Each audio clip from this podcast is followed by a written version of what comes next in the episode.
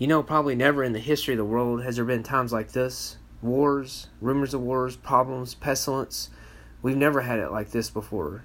Suspicion and hatred is on every side. You can see on the news that there's killings, murders going on continuously. The United Nations is even confused and mixed up, and they're an organization that's supposed to bring about world peace. Never has there been such international, national, and domestic problems as there are right now. But right now, I would like for us to go back just a little over 2,000 years ago. I'd like for us to see the three greatest and most momentous days in human history.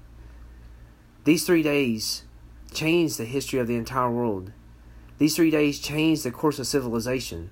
Because on these 3 days, we've got the death, burial, and resurrection of Jesus Christ. I want you to see, first of all, the tragedy of Friday. On this so-called Good Friday, we can see that Jesus is on a cross. When Jesus was on this cross, there are several things that are significant that we're always reminded about. First of all, Jesus says, "I thirst." He was telling of the terrible physical pain that he endured for our sins. Because Jesus Christ had a crown of thorns pushed down on his brow, they pulled his beard until his face bled, they nailed spikes into his hands and feet, they ran a spear through his side. Jesus Christ suffered physically as few men have ever suffered. Then Jesus Christ says, "My God, my God, why have you forsaken me?" You know what Jesus meant by that? He meant that God the Father had turned his back on the Son.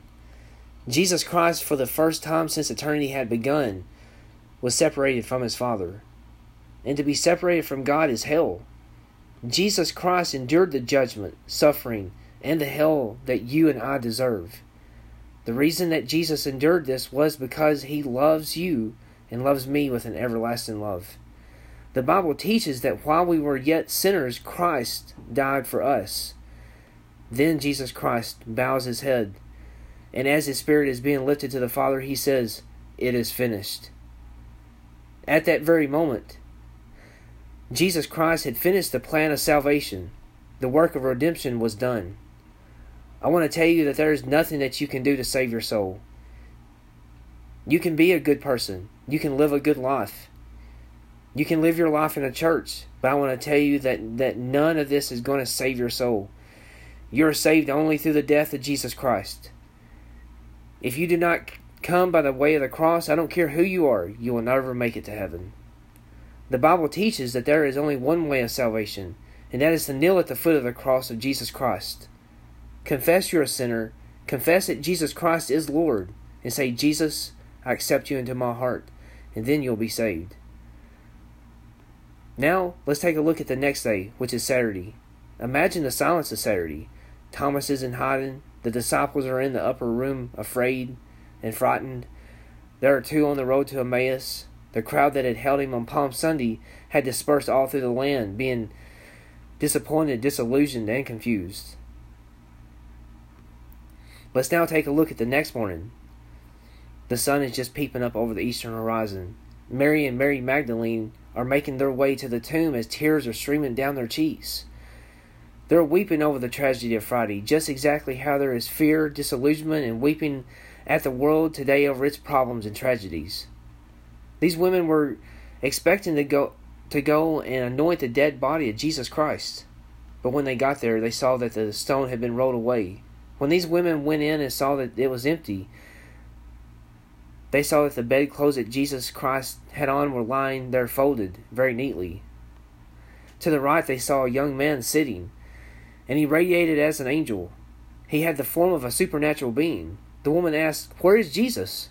And the angel said, "Do you seek Jesus?" The woman said, "Yes, we're looking for him. Has someone came and got him?"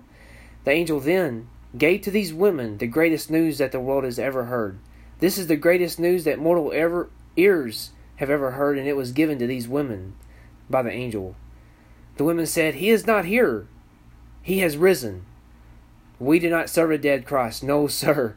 We serve a Savior that was raised from the dead. Right now, Jesus Christ is living at the right hand of God the Father. We do not serve a dead Christ. You cannot take me to his tomb in Palestine and expect for us to find the remains of Jesus' body there.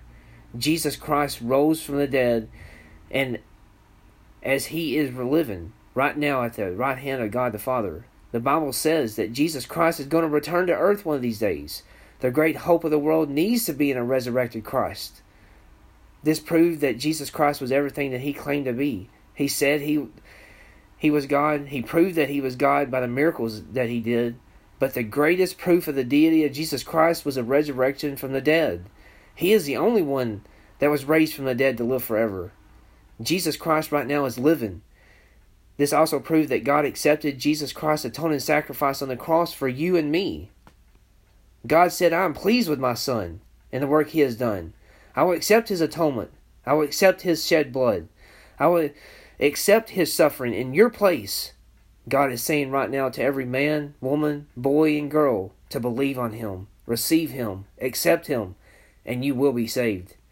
Right now, whoever you are at this glorious, beautiful, and most blessed time, your problems can be solved by a resurrected Christ. Whatever your burdens are, they can be lifted by a resurrected Christ. Whatever your sins are, they can be forgiven by a resurrected Christ. This will happen if you will let him come into your heart, right where you are. Everything can be taken away faster than a twinkling of an eye. This will give you the greatest hope, courage, joy, and thrill that you have ever had if you'll let Jesus Christ come into your heart and let him be your personal Lord and Savior of your life right now. If you'll let me, please bow your head and let me pray for you.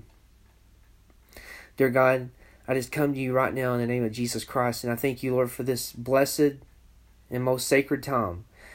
For every person that has listened to this, I pray, dear God, that salvation comes to them. Allow them to accept Jesus Christ into their heart at this most glorious time, and let them experience what true life is by letting you control their life. Father God, I thank you for this time. I pray blessing over every person that has heard this. In Jesus Christ's name, amen.